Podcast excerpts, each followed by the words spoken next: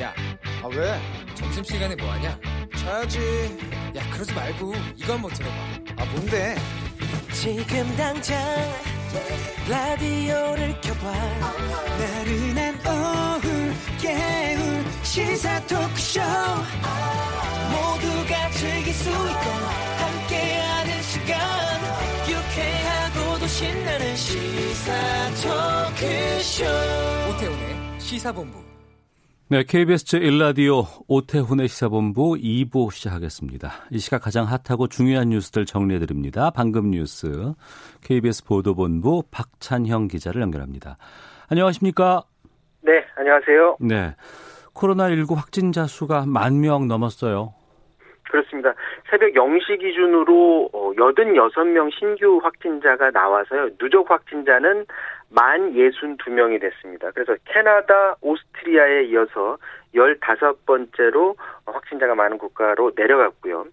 어, 만 명을 넘은 것은 첫 확진자가 나온 이후에 74일 만입니다. 네. 의정부 성모병원이라든지 제2미주병원, 대실 요양병원 이렇게 병원 위주 환자가 좀 늘었고요. 그리고 해외 입국자 역시도 위주로 확진자가 늘었습니다. 사망자는 5명 늘어서 174명, 완치돼서 격리 해제된 확진자는 193명 늘어서 6,021명이 됐습니다. 지금 누적 확진자가 만 명을 넘기는 했지만 그나마 네. 조금 긍정적인 소식은 어, 어떤 전망이라고 할까요? 예. 그동안 신규 확진자를 지켜봐왔던 병원들이라든지 아니면 음. 어, 해외 유입자 같은 경우에 우리가 이런 쪽에서 계속 저희들이 많이 늘어나는 것을 지켜봐왔었잖아요. 네. 그런데 해외 유입자 같은 경우에는 언젠가는 이제 더 이상 들어오지 않게 될 거거든요. 왜냐하면 주로 대부분이 한국인들이 들어오는 것이기 때문에 어. 그렇기 때문에 지금 같은 추세가 뭐 예를 들어 지금 100명 밑으로 지금 며칠째 계속되고 있는데 어느 네. 정도 지나가면 숫자가 줄어들 수 있다 이런 전망이 나오고 있고요. 정세균 국무총리도 그래서 조만간 입국자가 지금보다 줄어들게 되면 음. 해외 유입은 상당 부분 통제가 가능할 것 같다 이렇게 기대하는 어, 말을 내놓기도 했습니다. 네. 그 긴급 재난 지원금 대상자 기준 소득 하위 70%라고 했는데 이 어떤 방식으로 선정을 할까 고민들이 많았고 했는데 이 발 기준이 나왔죠. 네, 건강보험료로 하겠다 이렇게 발표를 했고요. 예. 그리고 본인의 건강보험료는 건강보험공단 홈페이지에 들어가서 음. 공인인증서로 로그인해서 들어가 보면 확인을 할 수가 있습니다. 네. 근데 이게 조금 계산이 좀 복잡한데 일단 본인의 그 건강 보험료를 확인을 하시고 네. 이게 각 가구별로 4인 가구, 3인 가구별로 액수가 조금씩 다른데요. 먼저 어 직장 가입자 같은 경우에 4인 가구의 경우에는 23만 7천 원 이하의 보험료를 내게 된다면은 네. 100만 원을 지급받을 수가 있습니다. 네. 부부가 모두 다 직장을 다니면 이걸 합산해서 계산을 하고요. 어. 또 건강보험 직장 가입자 1인 가구는 8만 8천 원 이하 지금 보험료를 내고 있다면은 되고요. 2인 가구는 15만 원 이하, 3인 가구는 19만 5천 원 이하여야지 지원금을 받을 수가 있습니다. 가족이 서로 주소지를 다른 데 두고 살더라도 네. 한 가족으로 봐서 계산을 하고요. 음. 그리고 지역 가입자. 예. 지역 가입자는 직장 가입자랑 조금 액수가 차이가 나는데 4인 가족 기준 지역 가입자는 25만 4,909원 이하이면 100만 원 지급을 받고요. 부부가 한 명은 직장 다니고 한 명은 뭐 자영업이라든지 지역 가입자일 수가 있는데 예. 이럴 경우에는 두 명의 보험료 액수를 합쳐서 24만 2,715원 이하이면 지원금을 받습니다. 3인 가구는 19만 5,200원 이하, 그리고 1인 가구 지역 가입자는 6만 3,788원 미치면 지원을 받습니다. 조금 복잡한데 본인이 어느 정도의 액수를 내는지 확인한 다음에 비교해 보시면 되고요. 그런데 이제 불만이 있을 수가 있는 게 예. 내가 작년까지는 소득이 괜찮았는데 음. 올해 상황이 안 좋아서 내가 근데 월급은 줄어들었는데 네. 보험료는 계속 내가 많이 내고 있단 말이에요. 이럴 어. 경우에는 나는 어떻게 해야 되느냐 이렇게 그런 불만이 있을 수가 있는데요. 네. 이런 분들까지도 지방자치단체에서 신청 당시에 소득 상황을 반영해서 음. 지원 여부를 최종 확인해서 지급하라 이렇게 정부가 오늘 발표를 했습니다. 아마도 이 부분에서 소득 상황을 놓고서 네. 아마 국민들과 그 지방자치단체 간에 어느 정도의 갈등은 예상되는 그런 부분이고요. 그리고 고정소득이 하위 70% 이하이지만 음. 가지고 있는 재산이 많은 사람들이 있거든요. 예, 예. 이런 사람들은 지원금이 나가지 않습니다. 또 이렇게 이제 기준은 정해졌는데 이게 지금 돈이 바로 나가는 건 아니고요. 이게 추경을 통해서 예산이 반영돼야 되기 때문에 네. 아마도 지원금은 5월이나 돼야 지급이 될 수 있을 것으로 보여집니다. 그럼 건강보험료 확인할 때 기준은 3월 기준인가요? 3월 기준입니다. 아, 알겠습니다.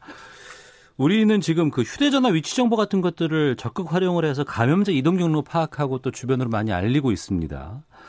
근데 여기에 대해서 그 유럽 국가들이 이런 방식을 채택하고 있다고요. 그렇습니다. 먼저 지금 어, 전 세계적으로 그 확진자 수는 100만 명을 넘었고 사망자도 5만 3천 명에 이르는데 네. 지금 눈에 띄는 게 어, 최근에 우리나라의 코로나 방역에 대해서 전 세계 언론들이 집중해서 지금 보도를 지금 하고 있고요. 일부 유럽 국가들에서는 우리나라의 휴대전화 위치 정보 추적 시스템에 착안해서 비슷한 방식들을 도입하거나 지금 검토하고 있다라는 소식이 들어오고 있는데요. 스페인 정부는 전국에 지금 이동 제한령을 내려놨는데 네. 국민들이 혹시 제한령을 어기고 다른 지역으로 넘어갔는지 음. 이런 것들을 보기 위해서 위치 정보 시스템을 도입했다라는 소식이고요. 그리고 앞서 지난달 31일에 1일에 이탈리아 정부도 그 한국 방식의 감염 감염자 그 동선 추적을 위한 스마트폰 애플리케이션 개발에 착수했다라는 소식이고요. 독일 정부 같은 경우에는 이 개인 정보 보호가 굉장히 엄격해서 이미 한 번 시도를 하긴 했습니다. 네. 법 개정을 지난달 23일에 법 개정을 시도를 했는데 정치권에서 반발이 커서 무산이 된 바가 있거든요. 어. 사생활 침해 논란이 있기 때문에 그래서 조금 방식을 바꿨는데 어떻게 하냐면 어 정부 애플, 애플리케이션을 개발해서 국민들한테 나눠주면 이걸 받을 의사가 있는 사람이 이걸 다운을 받게 되면 음. 무작위로 이제 아이디가 발급이 돼서 개인 정보가 보호가 되고요. 그리고 이걸 다운을 받게 된 사람들은 서로 누군가를 만나게 되면 그 옆에서 만난 사람의 아이디가 자동으로 저장이 돼서 아. 추후에 누군가가 이제 감염이 됐다 그러면 애플리케이션을 가지고 있는 사람들한테 자동으로 이 정보가 쏴지는 그런 방식인데 어쨌거나 이런 휴대전화 그 정보를 이용하려는 의지는 분명히 강해 보입니다. 네. 프랑스 주간지 르프왕도 어제자 특집 보도를 냈는데 한국이 그 자가격리 애플리케이션 이런 것들로 인해서 우리나라를 일부 비난하는 목소리가 있는데 방역 시스템에 굉장히 큰 효과를 보, 어, 거두고 있다.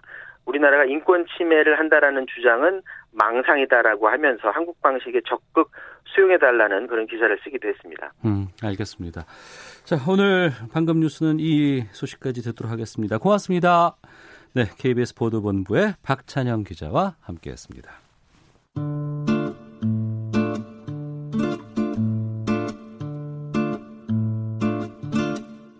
오태훈의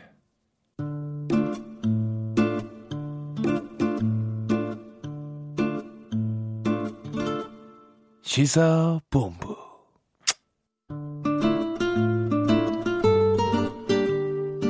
네, 1시 8분 지나고 있습니다. 시사본부는 청취 여러분들의 참여 기다리고 있습니다. 샵 9730번으로 의견 보내주시면 되고요.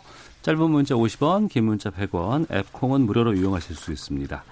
또 팟캐스트와 콩 KBS 홈페이지를 통해서 시사본부 다시 들으실 수 있고 유튜브를 통해서도 만나실 수 있습니다. 유튜브에서 일라디오 혹은 시사본부 검색하시면 영상으로도 시사본부 방송 모습 확인하실 수 있습니다. 매주 금요일에는 한 주간의 언론 보도 분석하고 비평하는 와치독 시간이 있습니다. 오늘도 어, 정상근 전 미디어오늘 기자 나오셨습니다. 어서 오세요. 네, 안녕하십니까? 예, 알파고 신하 씨 외신 기자 자리하셨습니다. 안녕하십니까? 예, 안녕하십니까? 예. 어, 이 뉴스 상당히 지금 뜨겁습니다. 네. 네. 채널 A 기자가 수감 중인 그 신라젠의 대주주에게 접근을 했고 어, 유시민 이사장, 노면재단 이사장이죠. 비비를 내놓으라고 압박했다는 사실이 MBC에서 보도가 됐습니다. 여기에 검찰도 실세까지 지금 언급돼 있는 상황이고 복잡한 것 같으면서도 이해가 안 되기도 하고 놀랍기도 하고 이게 정말 그런 건가 싶기도 합니다. 음. 신라젠 사건 뭔지부터 좀 알려주세요. 아, 네. 간단하게 말씀드리면은 이 회사를 다니는 뭐 고위 임원들은 회사 상태가 어떤지 잘 알지 않습니까? 그래서 네. 회사 주가가 떨어질 것 같은 걸 알고 어, 경영진이 먼저 주식을 팔아치운 사건입니다. 그러니까 신라젠이 면역 항암제를 개발하고 있었고 어, 이에 대한 기대감으로 주식값이 많이 올랐는데 네. 어, 임상이 지난해 8월에 이제 중단이 되면서 이제 급락을 했거든요. 음. 근데 이 과정에서 이 신라젠의 그 경영진이 어, 보유한 주식들을 모두 매도를 한 반면에 어, 14만 명에 이르는 소액 주주들은 이제 그걸 그대로 피해를 떠안았습니다. 네. 어, 그런데 이 신라젠의 좀 급성장 배경에 그 여권 인사들과의 친분이 있는 거 아니냐라는 음. 의혹이 제기가 된 바 있는데 어, 그 핵심에 있는 인물이 바로 신라젠의 최대 주주였던 이철 어, 전 밸류 인베스트 코리아 대표였던 거죠. 네. 어, 이철 전 대표는 이제 노사모 그리고 유시민 노무현재단 이사장이 이끌었던 이 국민참여당에서 활동을 한 바가 있습니다. 그래서 어. 이 밸류 인베스트먼트 코리아 인베스트 코리아가 이 특강을 열었는데 여기에 이제 유시민 이사장을 비롯해서 뭐 김수현 전 청와대 정책실장, 뭐 김창호 전 국정홍보처장 등 뭐 여권 인사들이 여러 강사로 참여를 하기도 했고요. 예. 또 유시민 이사장은 지난 2015년 그 신라젠 기술선명회에서 축사를 하기도 했습니다. 음. 근데 이 그 신라젠의 대주주라고 하는 이철 씨는 지금 감옥에 있다면서요. 네, 금융 사기죄로 복역 중인데 예. 뭐 이 사건과 관련된 것은 아니지만 어쨌든 다른 건으로 현재 어, 지금 앞서 복역 그뭐 중에. 뭐 주가라든가 뭐 이런 부분에 뭐 문제가 됐고 아니면 네네. 이를테면은 뭐 내부자 뭐 정보 유용이라든가 여러 가지 이런 것들 때문에 지금 구속돼서 감옥에 있는 상황인데 네, 형도 나왔습니다. 그래서 지금 현재 복역 중에 있는 건데 어. 어, 지난해 이제 그 복역을 시작을 했으니 아직 수감 기간이 많이 남은 상태죠. 근데 예. 지난 2월에 이 채널 A 기자가 이 수감 중인 이철 전 대표에게 다시 편, 에, 편지를 보냈습니다. 어. 총네 통의 편지를 보냈는데 예, 아시다시피 이 편지에서 이 채널 A 기자가 이 자신과 검찰의 친분을 강조하면서 어, 이철 전 대표에게 협박을 가하는 거죠. 어, 이에 이철 전 대표가 지인에게 이 채널 A 기자와 만나보라라고 했고 음. 이 지인이 채널 A 기자와 만나거나 또 전화, 전화 통화를 하면서 접촉을 이어갔는데 네. 어, 그리고 그 내용이 이 녹취가 돼서 MBC에 제보가 된 겁니다. 네. 화요일쯤 이게 나왔던 거, 화요일이나 수요일쯤 네, 네. 나왔던 이게 같은데 나왔죠. 그 이후에 계속해서 이제 이게 상황 드러나는 상황들이 여- 여러 가지가 더 확대돼서 지금 나오고 있어요.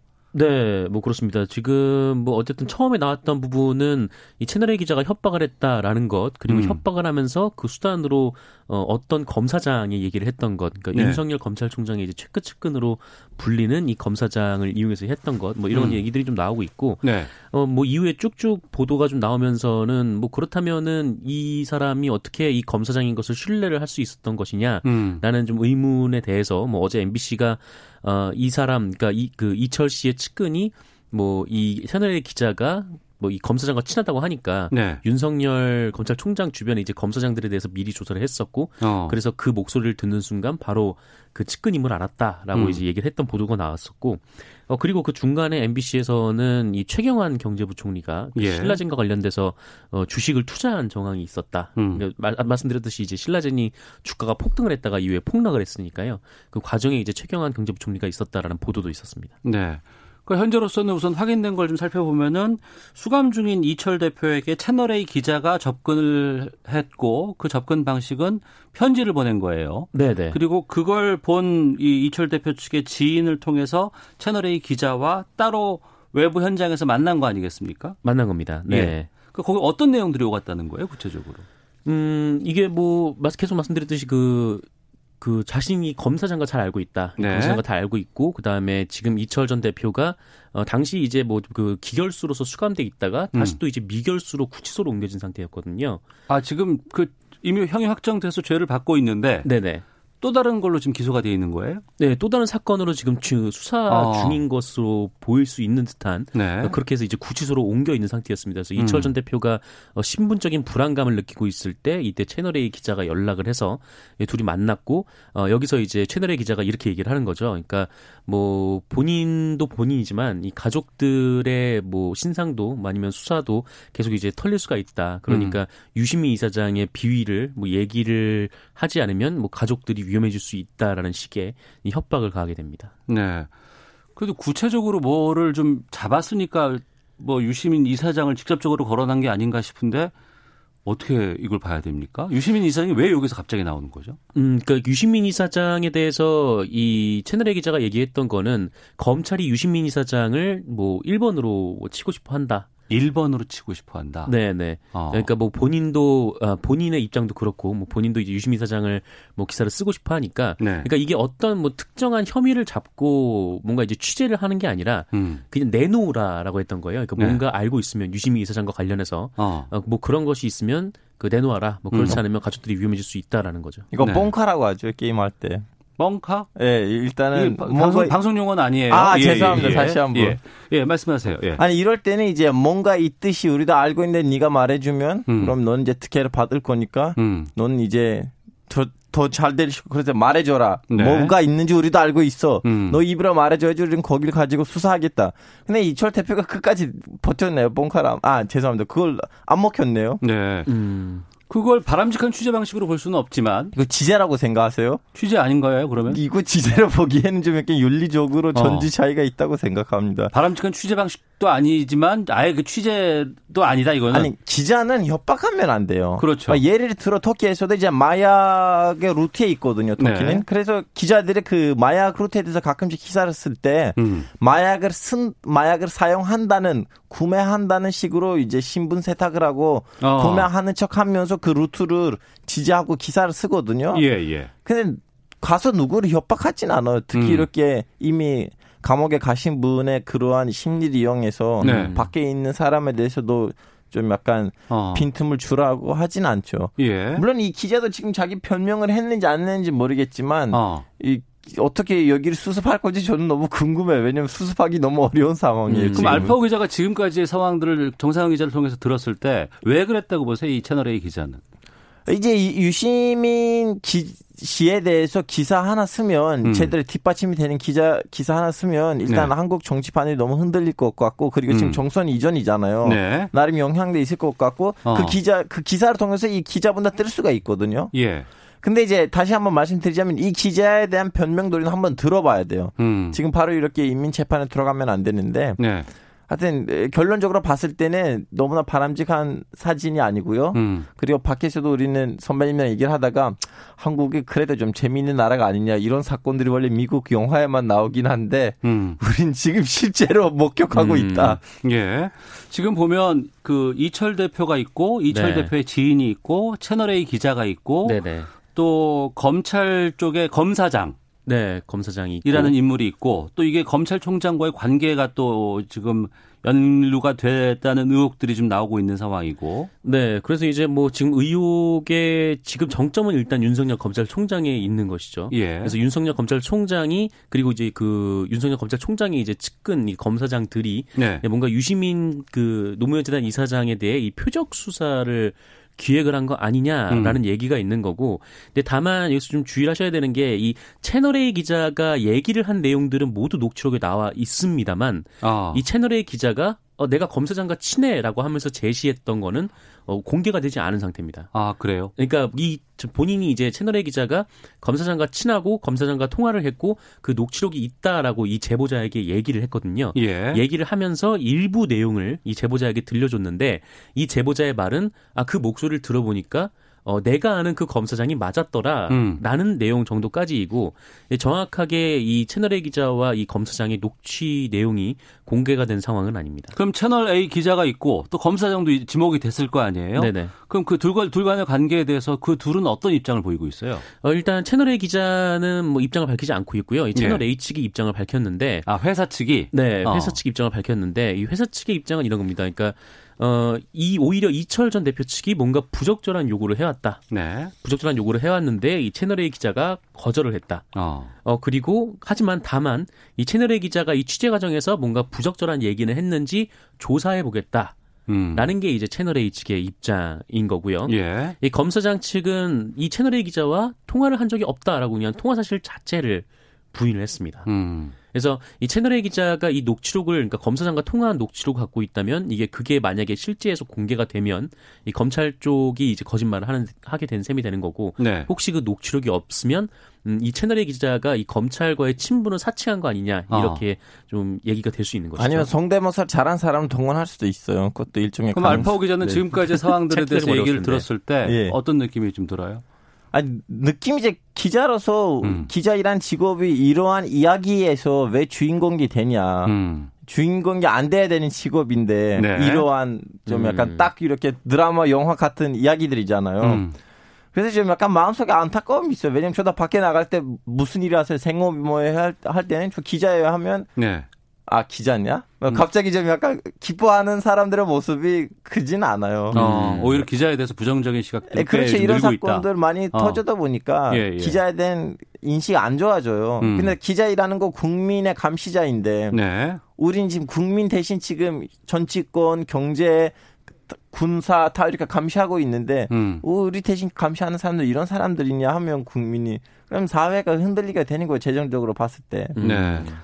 네. 이 사건 지금은 진행 중입니다. 네, 진행 중입니다. 네. 기자 개인의 취재윤리 위반인 것인지 아니면 음. 자신이 좀 이렇게 뭐 특정 욕심에서 오버한 것인지 아니면 채널 A라는 뭐 보도국이라든가 회사 전체 차원에서 움직임들이 있었던 것인지 아니면 검찰이 언론과 뭐 이 법조팀을 활용했던 것인지 네. 아니면 채널 A가 특정 욕심 때문에 그렇게 한 건지 여러 가지 상황들에 따라서 이 결과가 사건의 성격을 상당히 바꿀 수밖에 없는 것 같은데요. 완전히 달라지게 되겠죠. 그러니까 어떤 경로였느냐에 따라서 이게 결론이 완전 달라지게 되는데 네. 일단 채널A 기자가 이 데스크와 상의도 없이 본인이 어떤 특정 욕심에 뭐 단독적으로 일을 처리했다라고 한다면 이 기자는 일종의 범죄를 저지른 거예요. 네. 왜냐하면은 검찰이 내가 뒤, 검찰 뒤에 있다라고 하면서 어 일종의 이제 그 위세를 거짓 음. 그 세를 떨고 그 그런 좀 일종의 사기를 친 거죠. 사기고 사칭이고 네, 사칭을 그렇죠. 한 예. 거고요. 그러니까 이거는 검찰이 고발을 해야 되는 음. 문제가 되겠죠. 네. 어, 어쨌든 뭐 그런, 그런 거고, 이게 만약에 이제 데스크와 같이, 검찰과 상관없이 데스크와 함께 움직였다라고 한다면은 이 채널A의 이 뉴스 신뢰도를 뭐 더 이상 신뢰를 할 수 없는 상황이 되는 거고, 음. 어, 이 방송국의 존재 여부를 물을 수밖에 없는 겁니다. 지금, 네. 지금 종편 재승인 중에 있는데, 어. 어, 이거는 한번 그 방송통신위원회에서 따져봐야 될 문제인 거고, 예. 이 만약 검찰과 같이 움직였다 혹은 검찰이 이제 지시를 했다라고 한다면 어 이거는 뭐 엄청난 행위죠. 음. 왜냐하면 이제 검찰이 공, 공식적이고 정식적인 수사가 아니라 일종의 기획 수사를 한 것이 증명이 된 일이기 때문에 네. 어, 이것은 뭐 민주주의에 대한 파괴 행위라고 볼 수가 있는 겁니다. 어. 그렇죠. 검찰과 최근에 그 언론 간의 유착 의혹이라든가 이런 거에 대해서 상당히 많은 지금 얘기가 나오고 있는데 그곳으로 간다 그러면 이 상황은 상당히 다르게 좀 전개되는 거 아니겠어요? 알파고 그렇지 이제 우리는 몇 달 전에는 자꾸 이렇게 검찰 개혁, 검찰, 검찰 이런 얘기를 많이 나왔는데 음. 이 상황 속에서 이거 터지면 완전히 뒤집인 거죠. 한국의 지금 여론도 그렇고 음. 언론하고 검찰의 관계도 그렇고. 네. 근데 이제 그것보다는 제 보기에는 거기까지 사진을 확대시키기 전에는 이거 진짜 기자로서 이런 거 해야 되느냐 음. 가서 누구랑 이렇게 만나야 되고 이런 발언들을 해야 되느냐 일단 우리는 그 언론의 윤리라는 작은 그림에서 다루고 네. 거기서 끝나고 난 다음에는 그림을 확대시키는 거는 더 좋지 않을까 싶어요. 왜냐면 갑자기 그림을 확대시키다 보니까 정리가 안 되고 이미 잡을 수 있는 꼬리도 못 잡게 되는 경우가 대한민국에 제가 많이 목격을 했는데 네. 일단 이거는 언론 윤리 기자로서 이런 일들이 있어야 되는가 이런 음. 일들까지 해줘, 해야 되느냐를 가지고 좀 따졌다가 수사를 했다가 이제 결과가 나오고 난 다음에는 이거는 큰 그림으로 가고 아 검찰도 끼어 들어가는 건가 해서 좀 약간 차분차분하게 그림을 네. 확대시키는 거 유리하다고 봅니다. 채널 A 봅니다. 쪽에서는 MBC 쪽의 보도 윤리를 또 문제로 삼았다면서요. 그러니까 MBC 쪽이 이제 몰래 뭐 자기들의 이제 취재 행위를 훔쳐보고 음. 뭐 카메라 설치하고 막 그랬다라는 것이죠. 근데 어쨌든 뭐 이 부분에 있어서는 MBC가 뭐 취재를 한 부분이고 이게 만약에 검찰과의 유착 의혹이 불거진 거니까 네. 좀 나름 그 충분한 공익성은 있다라고 저는 생각을 하고 있습니다. 어.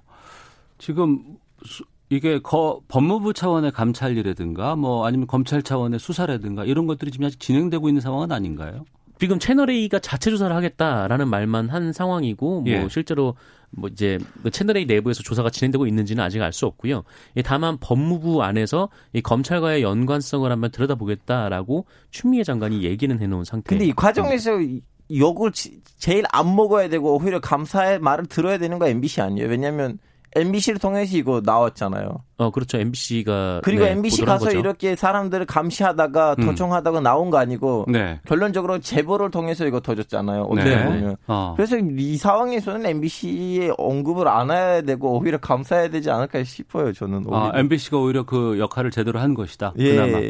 근데 만약에 이게 MBC가 이 일을 보도가 되지 않았고 제보가 들어가지 않았다면 네네. 그리고 그 신라젠의 대주주라는 사람이 이 협박에 응해서 일정 정도의 소스를 채널A에 넘겼다면 네. 그 이후의 상황은 어떻게 전개됐을까 생각해 보면은 이건 정말 끔찍한 일이에요. 근데 그렇죠. 선생님 이런 거 있어요. 진짜 그분은 증거를 넘기고 진짜 범죄 사실들을 폭로를 했다면 어. 결론적으로는 하나의 더 범죄가 재판을 받게 될 것이겠지만 어. 그 가정이 그 또 다른 제3자가 저질렀던 범죄가 재판을 받겠지만 음. 그 과정 자체가 우리의 헌법 정신이란 알맞는 과정이 아닐 거예요. 음. 그래서 항상 우리는 양쪽으로 생각해야 된다고 생각해요. 근데 이제 그 모르는 거죠. 뉴스를 그냥 보고 계신 시청자들은 모르는 게 그냥 아, 언론에서 취재를 해서 저렇게 폭로를 했구나라고 네. 생각을 할 음. 테고 또 거기에 따라서 이제 검찰이 움직이는구나라고 생각을 하실 테니까 음. 어 이후에 이제 뭐 좀 이런 좀 부적절한 과정이 섞여 들어갔다는 걸 알 수는 없었겠죠. 네. 네.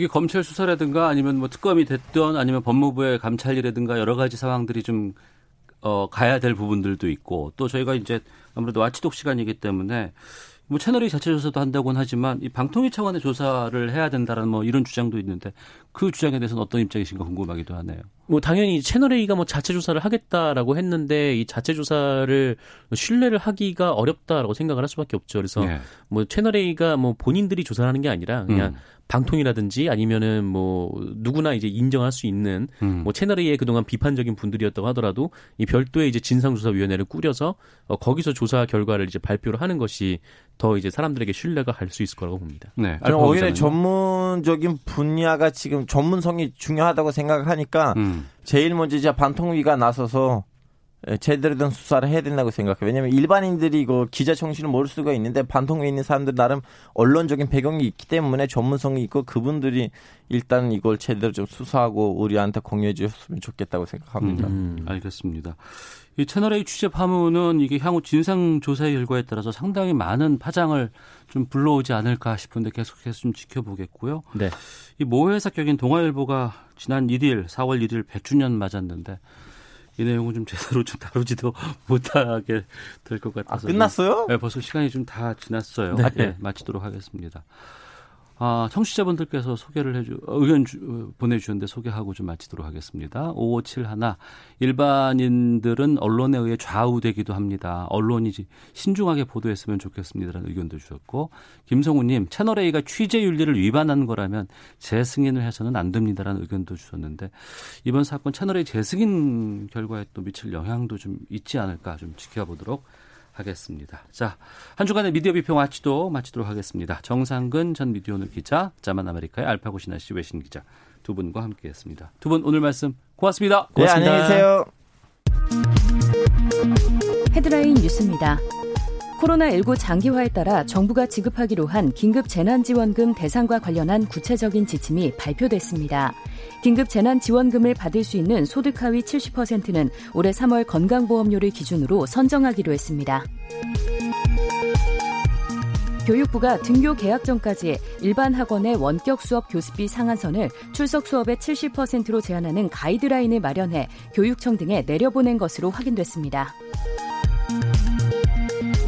일본에서 코로나19 신규 확진자 수가 또다시 일일 최다 규모인 274명 확인됐습니다. 일본 전역의 확진자 수가 200명을 넘긴 것은 지난달 31일과 어제에 이어 오늘로 사흘째입니다.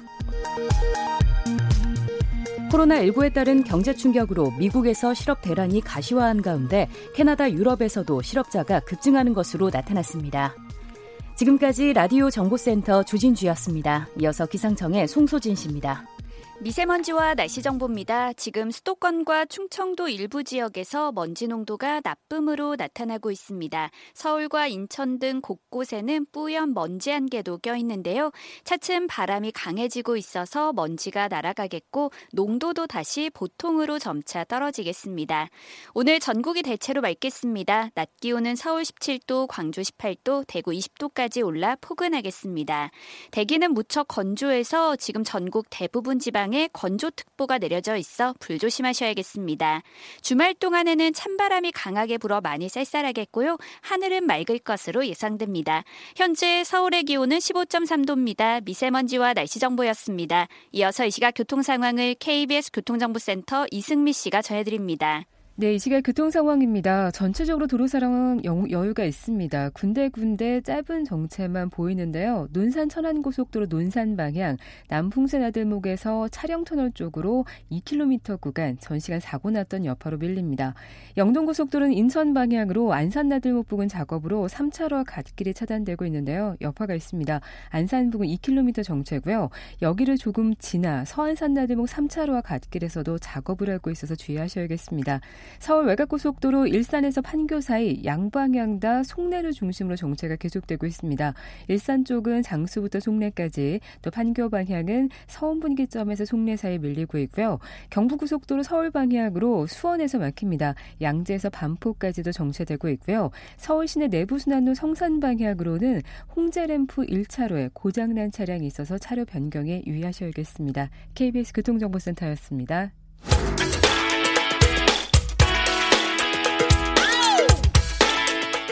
오태훈의 시사본부는 여러분의 소중한 의견을 기다립니다.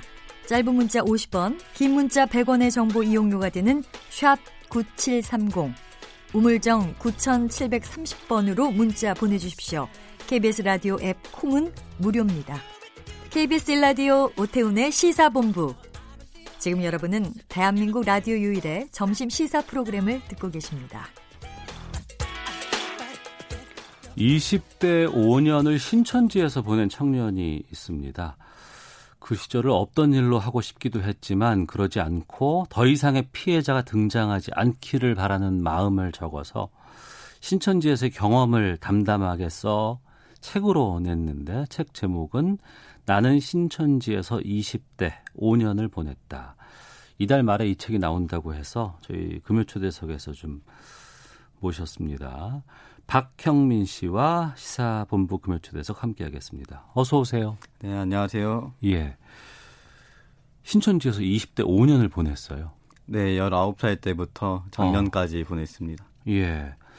이 책을 왜 쓰게 되셨는지 좀 차차 좀 여쭤보도록 하고 먼저 신천지에는 어떻게 해서 처음에 박형민 씨가 들어가게 됐습니까? 저 같은 경우는 19살 때 길에서 성교 스피치를 하고 있다. 어. 평가를 해달라라고 예. 해서 이제 처음에 성경을 배우게 됐고요. 어. 그렇게 복음방 센터 과정을 거치면서 신천지 안으로 입교가 된 거죠. 입교라고 해요? 네, 입교라고 합니다. 센터 그, 과정을 거쳐야 거쳐야지만 들어갈 수 있어요. 그러면 그 처음에 그 거리에서 신천지 관련된 사람들을 만났다가 입교할 때까지는 어느 정도의 시간이 걸렸어요? 센터에서 7개월이 걸리고 보건방에서 보통 두 달에서 세 달 정도 교육을 합니다. 어, 그러면 거의 한 9, 9개월 만에 입교가 되는 건가요? 네, 그렇죠. 한 명이 들어가기 위해서는 어. 9개월 정도, 적으면은 8개월 정도 아, 그렇게 걸립니다. 입교까지 가는 시간이 꽤 기네요. 네, 그동안 계속 세뇌를 하죠. 세뇌를 한다. 지속적으로 교육하기 어. 때문에. 처음에는 그러면은 세뇌당하기 전까지만 해도 내가 신천지 쪽으로 가고 있구나라는 걸 몰랐을 거 아니에요. 네, 모든 사람이 전도될 때 처음에 신천지에 간다라고 생각하는 게 아니라 네. 나는 그저 성경을 배우고 있다라고 어. 생각을 하고 성경을 공부합니다. 그럼 원래 기독교셨고? 네, 어릴 적에 어. 교회를 조금 나갔었고 그 이후로는 많이 나가진 않았습니다. 전혀 근데 의심을 하지 않았어요? 아무래도 방송에서 나온 신천지의 이미지가 워낙 사이비스럽고 음. 그러다 보니까 다가오는 사람들이 네. 일반인처럼 보이기 때문에 설마 신천지겠어라고 음. 생각을 하는 거죠. 그럼 박형민 씨도 여러 가지 성경 공부 뭐 한다고 해서 여러 사람들을 만났는데 그 전까지만 해도 신천지는 이미지가 별로 안 좋았어요. 네, 아무래도 어린 시절에 네. MBC PD 수첩 방송을 본 기억이 있거든요. 예, 예. 그래서 그런 방송을 접했다 보니까 어. 아 사이비구나 어. 신천지는 좀 이상한 종교구나 예. 라는 생각이 있었지만 자신의 소속을 숨기고 전도한다는 건 몰랐기 때문에 네. 신천지라는 생각은 못 하고 있었던 거죠. 그런 포교 방식을 뭐 모락 포교? 네, 모락 포교라고 합니다. 구체적으로 이 모락 포교는 어떻게 진행이 되는 거예요? 모락 포교라고 하자면은 신천지에 전도하기 위해서는 어떤 거짓말을 쳐도 상관이 없다라는 건데요. 쉽게 말해서 거짓말을 치고 전도를 하는 거죠. 아, 거짓말을 해도 된다는 네. 교리가 있어요? 거짓말을 해도 된다라고 성경에 써져 있진 않은데 네. 자기들 방식으로 구절을 어. 인용해서 나름대로 논리 구조를 만든 거죠. 아, 그럼 어떤 사람, 거짓말들을 합니까? 음, 예를 들어서 본인의 소속을 숨긴다거나 네. 대학교 교수라고 속인다거나 음. 뭐 전도사라고 속인다거나 네. 그런 식으로 속이면서 진행을 하고요. 음. 무엇보다 전도 대상이 있다면은 전도 대상에 대한 정보를 다 모으는 거예요. 네. 개인사, 가정사, 연애사, 개인정보, 집 주소 그런 모든 정보를 어떤 대학방에 모으고 그 다음에 진행이 됩니다. 그럼 박형민 씨를 두고 박형민 씨를 그 포교하기 위해서 주변에 많은 신천지 원들이 그런 정보들을 공유하면서 압박을 한다는 거 아니겠어요? 네, 저는 모르는 상태에서 세네 명이 저를 둘러싸고 어. 저에 대한 정보를 파악하는 거죠. 이 사람에 대한 이 사람이 어떤 성향을 가졌는지, 예. 어떤 호불호를 가졌는지. 음. 예를 들어 뭐 노래를 좋아한다 하면은 노래를 좋아하는 신천지 교인을 붙여서 관리를 하는 거죠. 아, 그래요? 그러면은 친해지기가 더 쉬우니까. 어. 근데 왜 그렇게까지 하면서 한 명을 그렇게 포교하려고 하는 걸까요? 그들은? 그 내부적으로 전도 실적이 계속 보호가 됩니다. 어디로요? 그러니까 지방에 있는 지파에서 가천에 있는 본부까지 매일 보고가 됩니다. 전도 매일 실적. 매일. 네, 매일 밤 보고가 어, 됩니다. 그래요. 그럼 그게 뭐 목표도 있고 뭐 이 목표를 완성해야 되고 뭐 할당 같은 것들도 있나 보죠. 네, 이렇게 전도에 집착하는 이유는 첫 번째로는 신천지의 천국이 성적순이라는 거죠.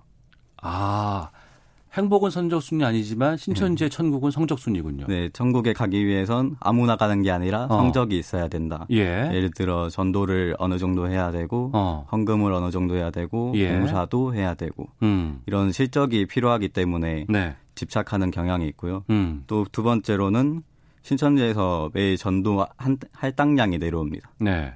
내부에서 계속 전도 할당량을 내려주기 때문에 음. 채우지 못하면은 또 구원을 인질로 협박성 설교도 하고요. 음. 그리고 또 벌금을 부과하는 것도 유명하죠. 100만 원을 벌금으로 부과하기도 하고. 아, 목표를 채우지 못한 100만 원을 벌금으로 내야 돼요. 네, 2018년 12월에 어. 이번 연도 동안 전도하지 못한 사람은 벌금으로 100만 원을 내라. 예. 라고 지시가 내려왔죠. 그러면 다 냅니까 정말로? 실제로 못한 사람은 벌금을 내고 있고요. 예. 청년 같은 경우는 돈이 없다 보니까 어. 할부로 내고 있다고 하더라고요. 아 벌금을 할부로도 받아요? 네, 한꺼번에 100만 원을 낼 수 없는 사람은 20만 원씩 나눠서 낸다던가 음. 그런 식으로도 하고 있다고 들었습니다. 신천지인 걸 모르고 이제 모임에 참석하고 활동을 하셨잖아요 처음에. 네. 언제 그러면 내가 신천지로 가겠구나라는 걸 알게 됐어요? 그 과정이 센터에서 있게 되는데요. 센터 과정 중에 S를 풀다라는 게 있어요. S. S가 뭐예요? S는 신천지를 상징하는 그 약어고요. 예. 그래서 언제까지 신천지를 숨길 수는 없으니까 음. 센터 과정 중에 사실은 여기가 신천지였다라고 네. 알려주는 시기가 있습니다. 그때 그 신천지라는 걸 알았을 때 그때는 어떤 느낌이었어요? 이제 이곳이 신천지란 걸 알았을 때 수강생들이 전부 정신적으로 공황 상태에 빠집니다. 진짜 그 시기에는 수강생들 얼굴이 누렇게 떠 있고 어. 마치 거의 시체처럼 예. 표정이 안 좋고 어. 그 사이에 온갖 교육 자료들을 들이미면서 신천지가 사실 나쁜 곳이 아니다라는 어. 교육을 정신없이 받죠. 어. 박형민 씨도 그랬어요? 네, 아무래도 저도 그 과정 중에 있 었기 때문에 음. 그리고 거기에다가 뭐 수강을 포기해야 한다고 해도 집까지 찾아온다거나 그러기 때문에 네. 그리고 아무래도 5개월을 이미 투자한 시점에서 음. 사람이란 게 어, 신천지네 하고 바로 그만둘 것 같지만 네. 막상 5개월을 이미 투자했잖아요. 어. 그러다 보니까 보상 심리가 생기는 거죠. 아. 인생을 5개월이나 이미 써버렸는데 네. 아무런 보상이 없다니 하면서 사실은 내가 아는 신천지가 아닐지도 몰라 하면서 자기 합리화를 하게 되는 거죠. 그러면 이제 일반 신도로 이제 갔어요. 그렇게 해서. 네. 신도가 됐습니다. 신천지 교리를 뭐라고 생각하고 핵심은 뭐이기 때문에 그렇게 5년 동안 활동을 했던 거예요? 신천지 내부 교리에서 핵심은 육체 영생과 천년성에서 왕처럼 제사장 노릇을 한다. 음. 이게 핵심이고요. 표면적인 이유고 좀 성질을 관찰하다면은 좀 신천지 외에는 전부 지옥이라고 가르치기 때문에 그 이유가 좀 큽니다. 음. 사실은 이 청년들이나 수강생들이 제사장이 소망이 된다라는 네. 게 아니라 음. 그냥 지옥 간다고 협박을 하기 때문에 음. 그렇기 때문에 좀 많이 빠지죠. 그렇게 해서 빠졌어요. 그러면 이제 빠지고 나서는 또 다양한 활동들을 한다면서요. 뭐, 네. 뭐 성경 공부를 한다고 처음에 모였지만 그게 아니고 다양한 활동들 어떤 것들 뭐 어, 박형민 씨도 뭐 모략 전도를 해본 했는지 아니면 어떤 활동들을 합니까 신천지가 되면 내부에서 다양한 교육이 있고요. 예. 그리고 예배를 무조건 지켜야 되고요. 예. 아무래도 아침 7시부터 오전, 오후 그리고 밤에도 모임이 있는데 음. 결국 그 모임들이 뭘 위해서 있냐면은 결국 전도를 위해서 있습니다. 아, 그 모든 모임들이나 그 시간들은 다른 사람에게 전도하기 위한 거예요. 네, 전도할 대상을 어떻게 속일 것인가, 어. 떻게 전도를 해올 것인가, 예. 이런 회의가 주류를 이루고 있죠. 어, 그럼 그 안에서 있는 사람들과의 관계도 상당히 좀 중요하고 다를 것 같아요. 다른 이런 모임이라든가 이런 상황과는. 아무래도 일반적인 사회에서 만나는 일반적인 관계보다 더 깊은 관계이긴 하죠. 예. 사람들 자체가 선민 사상이 좀 많이 빠져 있고 어. 자신이 특별한 일을 하고 있다는 예. 6천 년 만에 하나님의 역사가 이루어졌고 어. 우리만 유일한 구원을 받을 사람들이다. 예. 이런 생각이 선민 사상이 있기 때문에 뭔가 별일 아닌데 그냥 사람 속여서 전도하고 있는 잘못된 행동을 하고 있는 건데도 음. 본인들은 정말 위대한 일을 하고 있다. 네. 라고 믿는 거죠. 그러다 보니까 좀 더 막 영웅적인 그런 선민 사상이 있습니다. 내부에서. 상당히 끈끈하겠네요, 그러면. 네, 많이 끈끈하죠. 어, 근데 생활들은 어떻게 합니까? 생활은 아주 최소한의 경비로 대부분 소시민적으로 살아가고요. 음. 예를 들어 뭐 끼니도 편의점에서 깨운다던가. 네. 그리고 그 고시원이나 원룸이나 그런 데서 두세 명이 더 같이 산다던가. 네. 그런 식으로 진행을 많이 살아가고요. 음. 센터에서 있다가 또 복음방을 거쳐서 신도가 된다고 하셨잖아요. 복음방이라는 그 데는 뭐예요? 복음방 길에서 섭외를 되, 섭외가 되고 예. 그 다음에 복음방 가정을 들어가고 복음방 가정은 3명이서 4명 정도 네. 팀을 맺고 성경 공부를 하는 거고요. 어. 복음방 가정이 두 달에서 세 달 정도 되면은 예. 센터로 들어가게 됩니다. 어. 그러면 그 시, 신도들 간에 도 감시 같은 게 좀 있어요? 신도들 간에도 아무래도 안전보고라고 해서 안전보고 네 예. 연락이 끊긴다면 어. 끊기면은 바로 집 앞에 찾아온다거나 예. 감시를 한다거나 그런 어. 게 있죠. 아무래도 뭐 납치를 당할 수도 있다 뭐 예. 그런 이유를 들어서 음. 내부적으로 사생활도 많이 감시를 하고요. 네. 그러면 박형민 씨는 신천지 신도가 됐다는 걸 가족들에게 알렸습니까? 지금은 알고 계시지만 그때는 몰랐죠. 왜 숨겼어요, 그걸? 그것을 알리려고 하면 내부적으로도 내부에서 이렇게 교육을 합니다. 음. 네가 신천지인 걸 밝히면 너희 부모님이 신천지에 대한 색안경을 끼지 않겠냐. 네. 그러면 너희 부모님의 영혼을 죽이는 거다. 영혼을 죽인다고요? 네. 어. 구원받지 못하게 하기 때문에 영혼을 죽이는 거다라고 음. 교육을 하고요. 네. 그러다 보면은 어쨌든 신앙을 하는 사람 입장으로서 음. 영혼을 죽인다는 거는 하나님한테 죄를 짓는다는 게 된대, 되는데 네. 그걸 굳이 하고 싶어 하지 않는 거죠. 그러다 음. 보니까 계속 거짓말로 숨기게 되고. 네. 가족을 버릴 수밖에 없는 이유가 될 수도 있겠군요. 네, 아무래도 들키면은 가출을 하는 경우도 있죠. 아, 들키면 가출을 한다. 알겠습니다. 나는 신천지에서 20대 5년을 보냈다라는 책을 쓴 박형민 씨와 함께 말씀 나누고 있습니다. 신천지 신도들, 교인들에게 이만희는 어떤 존재입니까? 이만희라고 하면은 내부에서는 그리고 대외적으로는 교주가 아니다라고 말을 하고 있는데요. 네. 그런데 이게 말장난이죠, 솔직히. 음. 본인이 하나님은 아니지만 본인이 하는 말은 하나님의 말씀이다. 네. 라고 가르치기 때문에 사실 책임만 회피하고 권위는 찾는 어. 그런 말장난인 거죠. 어. 그리고 교리에서 유일한 구원자, 이 시대의 유일한 구원자, 마지막 구원자, 예. 육체 영생을 할 사람 어. 이렇게 가르치죠. 그 이만희 총회장이라는 사람의 기자회견을 영상으로 봤습니다. 저는 뭐 카리스마가 있는 것도 아니고 영사 영생을 얻을 수 있는 사람으로 보이지도 않았었어요. 근데 신도들은 그렇게 안 믿나 봐요. 네, 사실 그런 기자회견 영상을 못 보게 합니다. 아 그래요? 미디어 금식을 계속 시키는데요. 음. 왜냐하면은 미디어 금식. 네, 미디어 금식. 어. 인터넷이나 방송이나 음. 신천지 관련된 비방 자료는 전부 다 못 보게 합니다. 네. 그 이유를 이렇게 설명을 하죠. 인터넷에는 독이 너무 많다. 음. 내 영혼이 죽을 수가 있다. 네. 그러면은 너는 구원을 받지 못한다. 음. 이런 식이기 때문에 신앙을 하는 사람들 입장에서는 당연히 구원이 목적이잖아요. 예, 예. 구원이 목적이다 보니까 자연스럽게 그게 습관이 되는 거죠. 음. 인터넷이라던가 방송을 안 보는 게. 네. 신천지에 대해서 비방을 하면은 그거에 대해서 물어보면 무조건 조작이다. 음. 다 조작이고 거짓말이다. 이렇게 또 교육을 하고요. 네.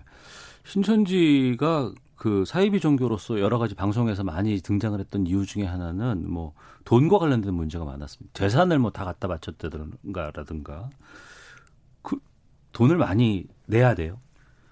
사실 신천지 헌금 방식은 박리담회라고 보는 게 맞죠. 어. 조금씩 여러 명한테 예. 많이 팔아서 많이 남긴다 어. 이런 거죠. 어. 예를 들어서 100만 원을 한 명한테 다 헌금을 요구하면은 부작용이 크잖아요. 예. 바로 교회에 안 나온다던가. 어. 그런데 100명한테 만 원씩 거두면 예. 만 원은 충분히 낼 수 있는 돈인 거죠. 음. 그리고 일부 돈이 많은 사람들은 센터 원장을 시킵니다. 네. 아니면 건축 헌금을 좀 많이 내게 한다던가. 음. 센터 원장이라 하면 센터 강의를 하는데 건물이 필요하잖아요. 네. 그리고 그 관련된 경비라던가 인건비라던가 어. 그런 걸 돈이 많은 사람들한테 시키는 거죠. 음. 직급을 하나 던져주고. 음. 그러면은 이 직급을 가지고 있으면은 너는 쉽게 구원에 들어갈 수 있다. 어. 이런 식으로. 예.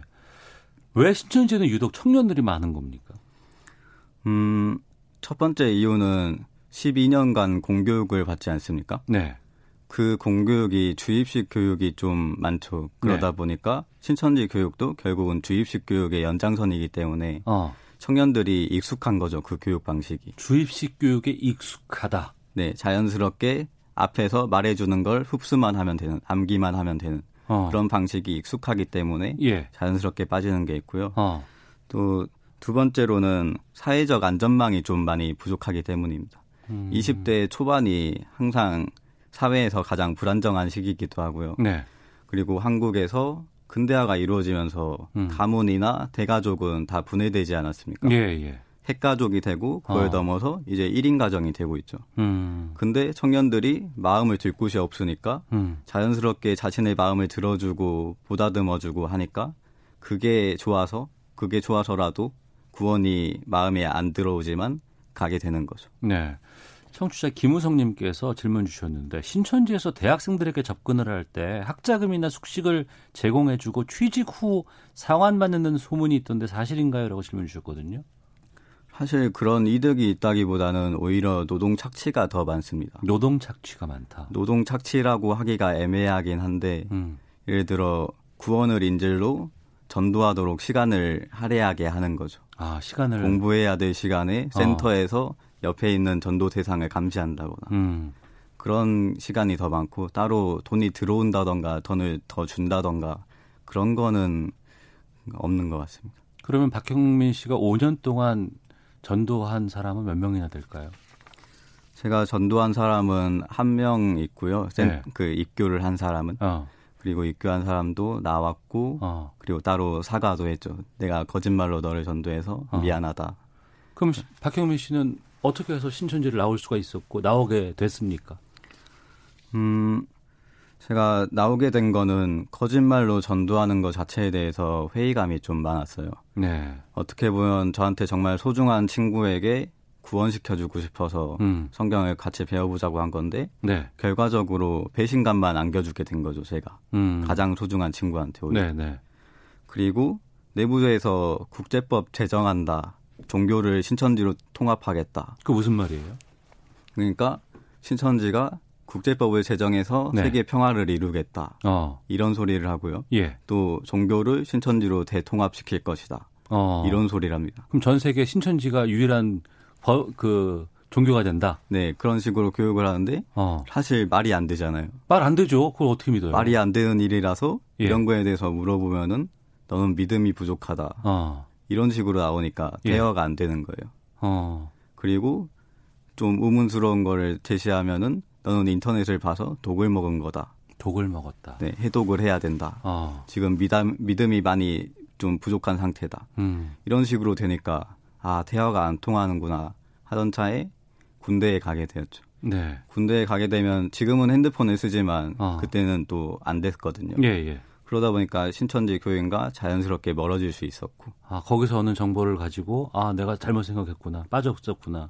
네, 아무래도 그런 생각을 많이 했고 좀 사회의 정상적인 관점을 다시 어. 찾아감으로써 아, 내가 시간을 낭비한 게 맞구나. 음. 인정하는 시간이 좀 필요했습니다. 그럼 이제 신천지 그만 다녀겠다 싶으면 그, 그만 다닐 수 있는 거예요? 절대 그만두지 못하게 집요하게 집착을 하죠. 집 앞까지 찾아오고 네. 친한 사람을 이용해서 만나자고 한 다음에 만나고 있으면 갑자기 옆에서 신천지 간부가 찾아온다거나 어. 그런 식으로 어떻게든 회유하려고 노력을 많이 합니다. 그러면 제대하고 나서도 그런 경험을 많이 받았었겠네요. 네, 2019년 3월에 전역을 했는데요. 예. 전역을 하고 안 나가기 시작하니까 저희 집 앞에 찾아와서 잠복을 하고 있고 어. 대기를 어. 하고 있고 예. 그리고 친한 사람을 만났더니 갑자기 신천지 부장이 걸어서 들어오고 어. 그래서 6개월간 그런 과정이 반복되면서 좀 많이 싸웠습니다. 심적으로도 많이 힘들기도 했고요. 그러면 어, 정식 탈퇴 같은 절차가 있어요? 신천지에선 그걸 사고 처리자라고 하는데요. 사고 처리자? 네, 예. 아무래도 구원을 못 받은 사고 당했다, 음. 사고 처리자다 네. 이렇게 표현을 하고요. 그리고 정확히 표현하자면 그냥 탈퇴자라고 음. 하는 게 맞는 것 같습니다. 네. 그렇게 해서 나온 게 언제였어요, 그러면? 2019년 9월에 정확히 나왔고요. 그리고 나온 뒤에도 계속 부활제도라는 게 있다. 어. 네가 다시 돌아오고 싶다면 돌아올 수도 있다. 예. 라고 이런 회유를 계속 했죠.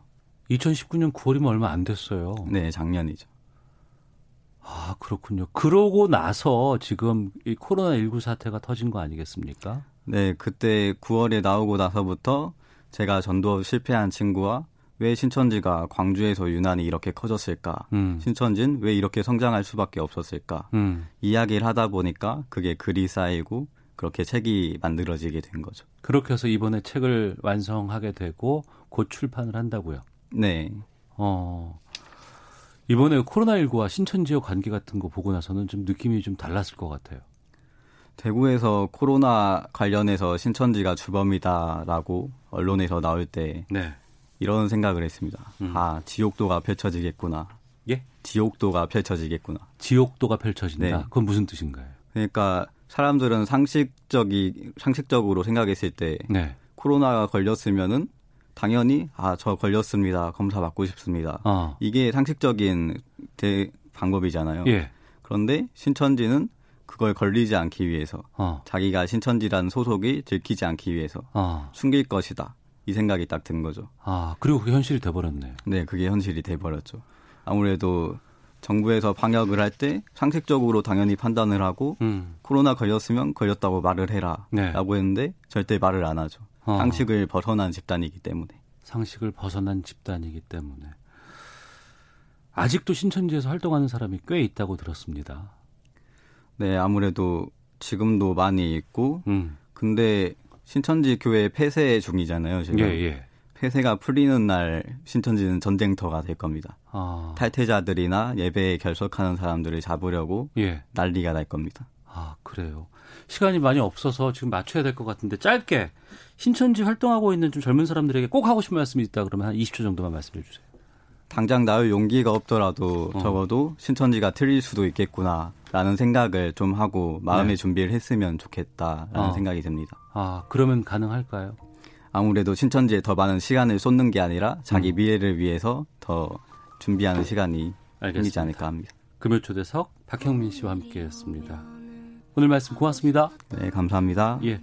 시사본부도 여기서 인사를 드리도록 하겠습니다. 노래를 준비했었는데 이걸 듣지도 못하고 마치게 되겠네요. 이진아의 오늘을 찾아였는데요. 월요일에 뵙겠습니다. 안녕히 계십시오.